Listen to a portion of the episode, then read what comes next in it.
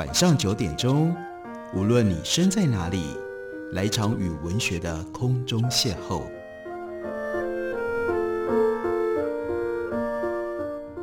杨照谈书，邀您一同遨游文学世界，认识古今中外的经典之作。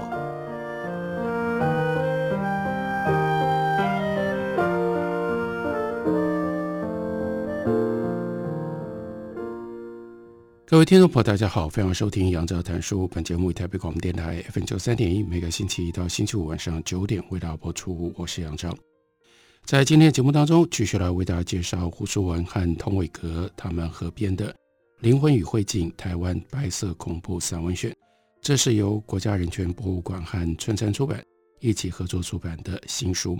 这套书呢，一共有五册，我们为大家介绍第四册《原地流变》。在第四册当中，收录了廖建华所写的一篇文章。这篇文章用散文的方式，用报道方式，记录了一位在台湾的政治运动当中非常特殊的人物，他叫做詹义化。关于詹义化的事迹，廖建华是从他生命当中的最后一天开始写起。一九八九年五月十九号，天空下着绵绵细雨，草根工作者詹义化，他身上带了三个打字机，背着预先准备的汽油。跟着《时代》杂志负责人郑南榕的出殡的队伍，从士林废河道出发，一路步行到，即使是解严了之后，解严是一九八七年七月十五号，但是呢，仍然是警戒禁区的总统府前广场。众人穿着吊祭用的黑衣，上头有着纪念郑南榕几个白字，悲戚与紧张一如人群浩浩荡荡，在风雨欲来的街头。那是集结了当时信仰台独建国，这是国商等级对他们来说万人队伍。因为郑南榕自焚过世了，所以这是纪念郑南榕的游行的队伍。不少群众隐忍着对国民党政权的悲愤，预期将有一场不可避免的对峙。或许一个新而独立的国家，可能因此往前再跨出一步，即便有所伤亡。有人看到詹义化捧起地面的积水，洗了洗脸。有人向热情的他搭话，却出乎意料的不被理睬。当前锋队伍抵达总统府前广场，多数人在后头见着的景象是前方冒出一股黑烟，但没有人知道为什么多出这焚烧抗议的行动剧。直到慢慢传来阿华烧死了的讯息，众人还误以为是运动领导人黄华出了事情，因为用台语讲的话都是阿华阿华。所以以为是黄华，在后来的各种报道和影像当中，我们知道那是詹义化，他穿越了众人，点燃身上汽油的自焚抗议。在摄影师潘晓霞的照片当中，詹义化尽管下半身已经熊熊烈火，仍然双手摊开高举，犹如浴火的凤凰。当下有人看到詹义化手持着一本圣经，有人听到他高喊：“兄弟啊，住啊！”万良英，因不知影可给你做啥？几个步伐的时间，张义华便扑倒在总统府前的铁丝网上，以自焚作为他那一年他只有三十二岁，三十二年生命最后的选择，这是殉道的选择。如果说郑南榕的自焚为反对运动带来的震撼是巨大的悲愤和伤痛，其中仍然掺杂着不少鼓舞。和激励众人向前跨步的作用。那作为追随的郑南榕，而在总统府前自焚的詹义化，带给众人更多的可能是无助和挫败。无助的是一条生命在政治性最高，也最需要冲撞抗争的总统府前逝去了。指挥中心下达的指令却是要群众原地坐下，以防更多的伤亡。纵然是可以理解的决定。但众人被迫无所作为，事后也没有人能够对此解释。尤其詹义化，他并不是领导或者是知识分子，他是来自于街头市井的一个草根的党工，身份位阶和群众更加的类似。在遗体被救护车送走了之后，因为郑南榕的遗体必须要赶赴火化，就只有部分的人群留下来为詹义化焚烧纸钱。至于挫折，那是过往反对运动总以勇敢的台湾人作为情感上的号召，面对独裁不要惧怕，不畏牺牲。但如今战役化的自焚，即使让众人激愤、惋喜和伤心，国民党政权没有因此退后一步，甚至利用媒体把战役化的殉道栽赃成为民进党自导自演而擦枪走火的闹剧。社会大众对台独建国的理解和认同依然非常的遥远。生命的献身是否真能够有效的唤起人民的觉醒，成为多数人内心的冲突和矛盾，留下不知道如何面对的情绪？当时也因此有不少的反思和讨论。从自焚事件所衍生出来的种种反应当中，我们所关心的是这种殉道精神是否适合作为反对运动的集体伦理？更确切地说，能否有一种政治思想在价值位阶上高于我们个别？或者是集体的生命，或者是超乎我们现有的政治经验，足以做我们绝对信仰的对象呢？摆在众人眼前的是台独运动的下一步到底是什么？这样的问题，这是所有在郑南榕之后的后死者他们的责任，并且显然无法单靠烈士殉难就能够完成，因为已经有詹益化这样的烈士，的确。追随在郑南榕之后殉难了，前面有郑南榕，后面有詹益化，然后呢？詹益化是嘉义竹崎人，他的父亲在国小的时候被送到火烧岛管训将近十年，这是为为什么写詹益化的这篇文章会被收在《白色恐怖散文选》当中，这是蔓延长久白色恐怖的后遗症之一。我们要了解白色恐怖，我们必须把白色恐怖放在心上。因为台湾的太多太多的事情跟这一段历史是环环相扣，脱不了关系。你真的要认知了解台湾民主怎么来，台湾为什么会有今天这样的一种民主的状态，我们为什么能够享受这样相对自由自在的社会，你非得要回到那段时期的历史来看待、来解释不可。因为父亲被管训，所以他是由阿嬷一手带大的。接下来呢，也就是很常见的结果。父亲被管训，所以呢，跟母亲就离婚了。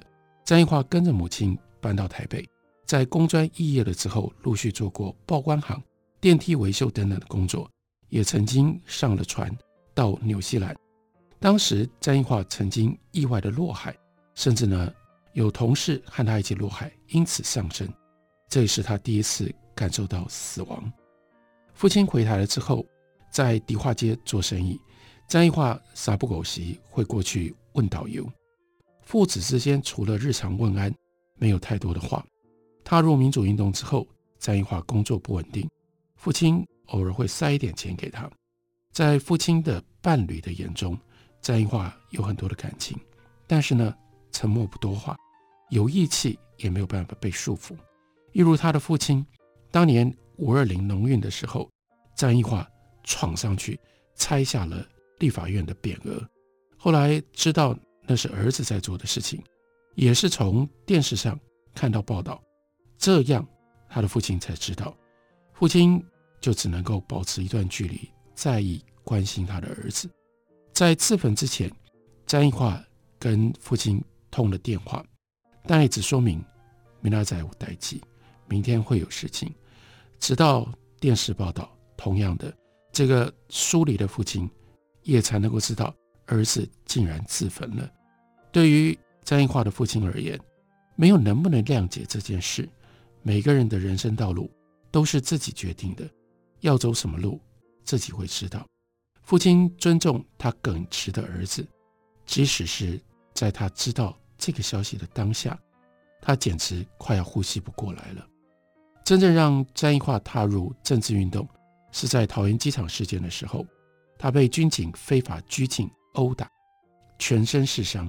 他曾经用“人间炼狱”形容这个过程。当时他因为被抓，导致工作旷职，虽然没有犯任何的过错，公司用这个理由解雇他。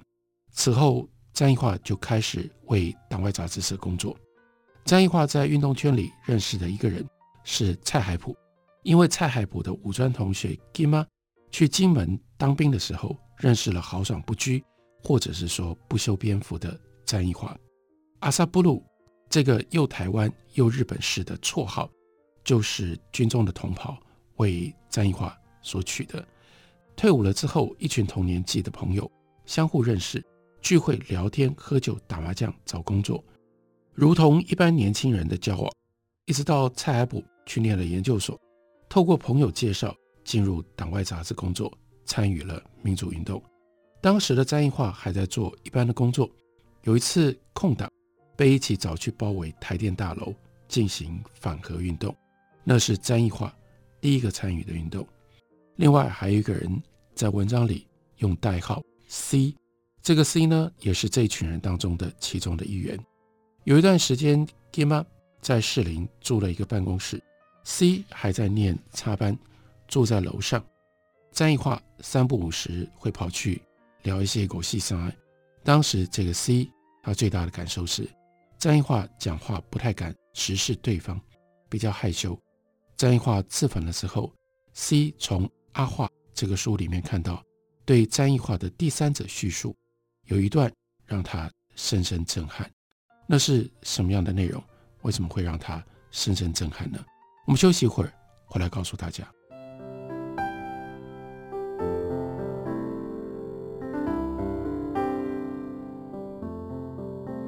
听见台北的声音，拥有颗热情的心，有爱与梦想的电台，台北广播九三点。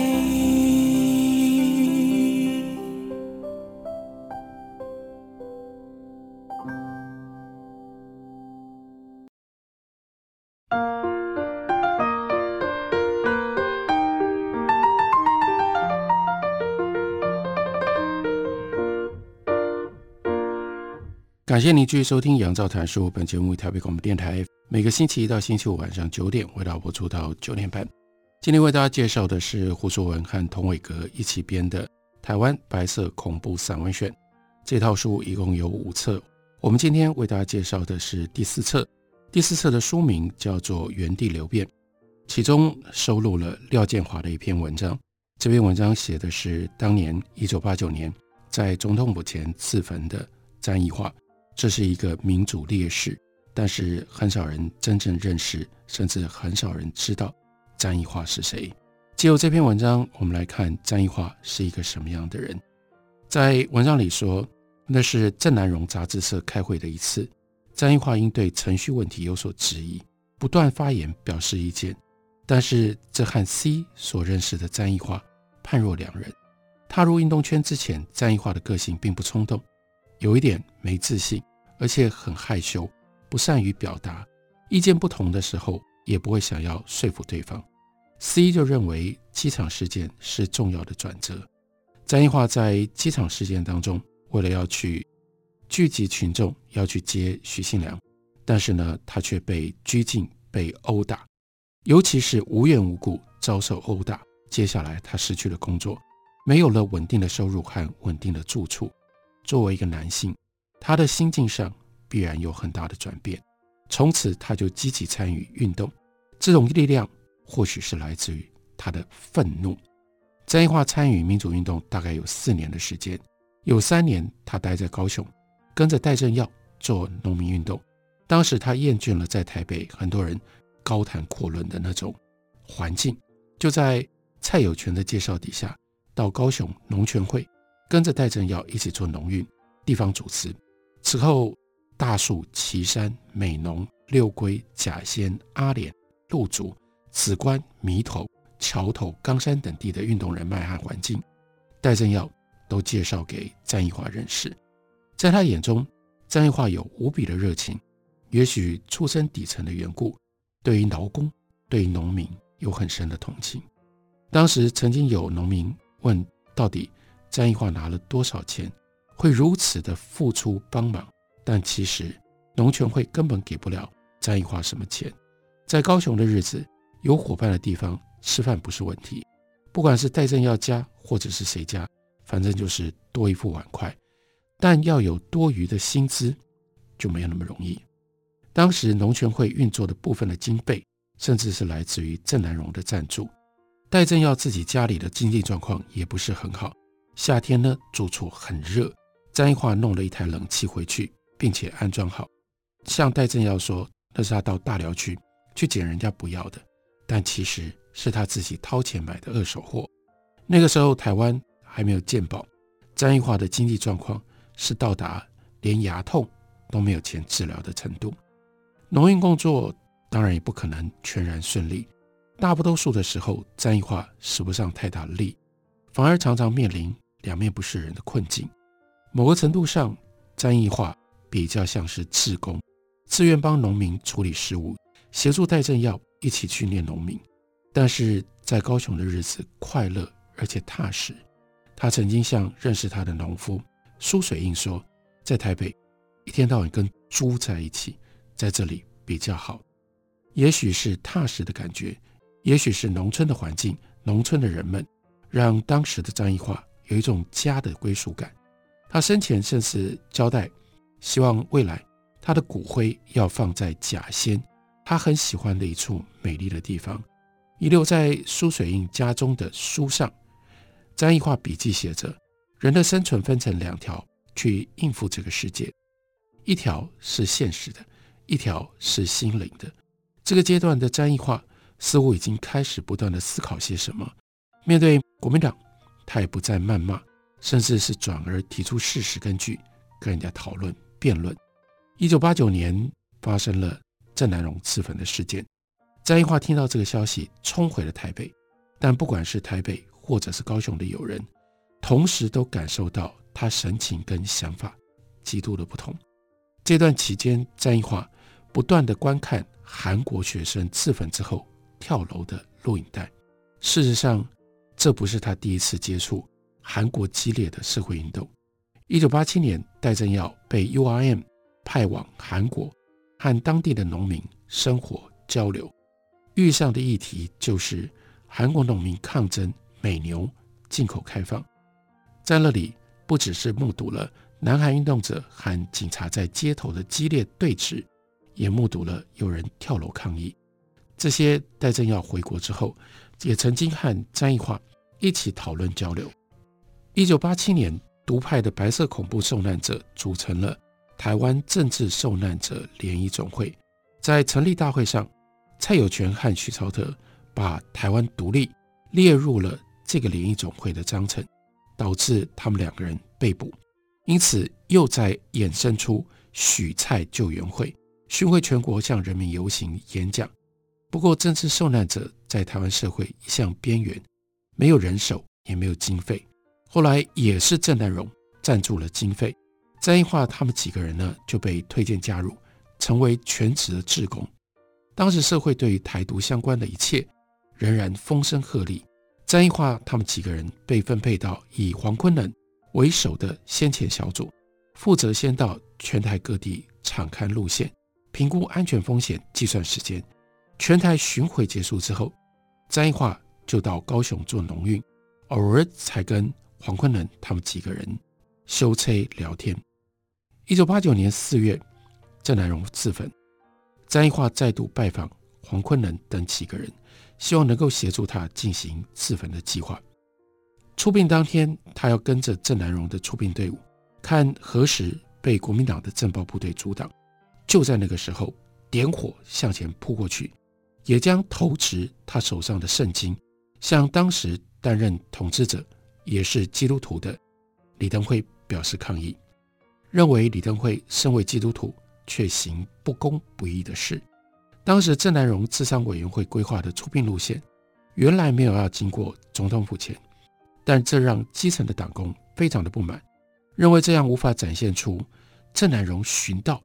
如此悲壮的台湾人精神，经过反弹协调，才确定队伍会绕过总统府前。因此，最后张一化也就在总统府前殉道了。在第一次找黄坤能等人的时候，张一化早已经就做好将汽油穿戴在身上的救生衣，那是他谎骗裁缝师，他的身体疼痛要把熬煮的中药穿戴身上而特别去做成的。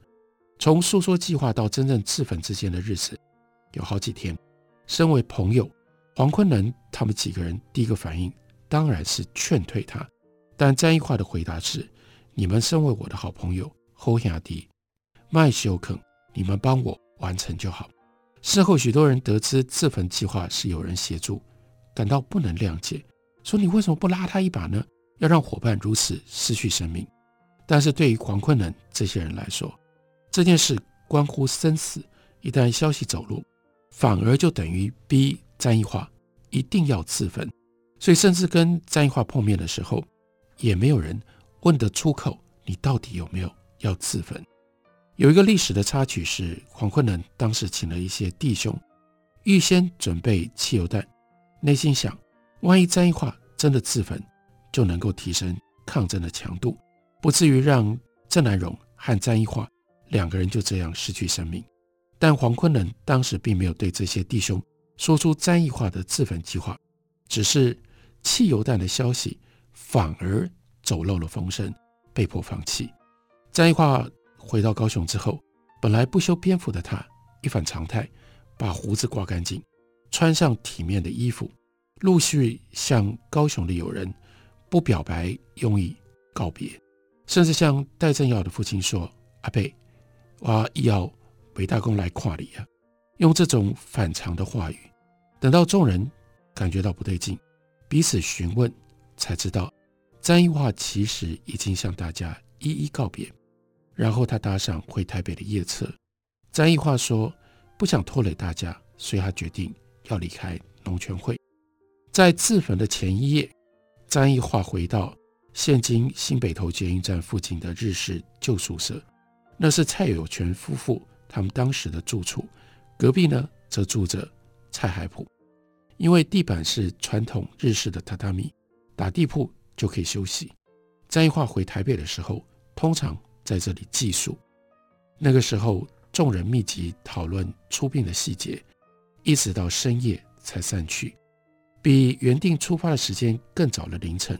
有人敲了蔡海埔的门，但蔡海埔没有及时应门，只想说应该没有什么可以再讨论的吧。等到开门的时候，只看到詹益樺刚刚好转出那条平常只有邮差送信会来的巷子。后来的出殡队伍当中，蔡海埔跟友人怕詹益樺会像五二零当天会有比较冲的举动，所以一路保持着四五公尺的距离跟着。直到总统府前的台北宾馆区域，因为被军警围了起来，无法前进。两个人心里就想，应该不会再有事情，才坐下来休息。但是不久之后，总统府前就冒出了阵阵的浓烟。在詹益樺走出巷子之后，因为怕汽油味过于浓厚被发现，他事先安排了朋友郑千生骑着机车带他前往。士林废河道的出殡集合点，到现场之后，照着原先的要求，詹益化被安排到队伍最前方的正值受难者组别。几个年轻弟兄以郑千生为首，在张益化周围保护着他，以免汽油衣被军警或者是民进党人员发现。那天绵绵细雨，从接到任务到看着张益化被火烧着的皮肤不断掀开。事先知情的弟兄，也只能不断伤心和流泪。这就是廖建华收集了各方的资料，并且进行了访问，把它综合起来，让我们看到，让我们深度的去理解一个台独主义的信仰者，他如何走上了自焚殉道的道路，在这过程当中发生了一些什么样的事情。这篇文章标题是《詹益樺那一天》。阿萨布鲁收录在《灵魂与灰烬》台湾白色恐怖散文选第四册《原地流变》当中。感谢你的收听，下个礼拜一同一时间我们再会。